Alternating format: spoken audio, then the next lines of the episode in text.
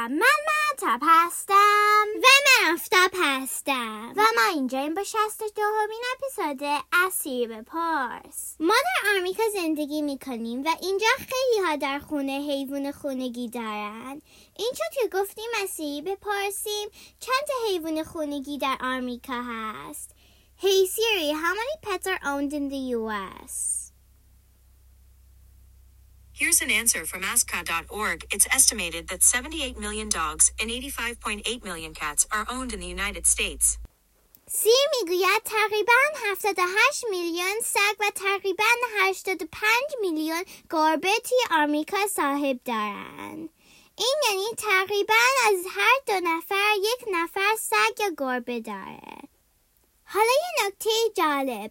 می‌دونی که حیوان خونگی بیشتر در ایران هست؟ جوجه رنگی. این برای ما خیلی عجیب بود. بعد فهمیدیم در ایران تی و هر آدما جوجه رنگی می‌گیرن.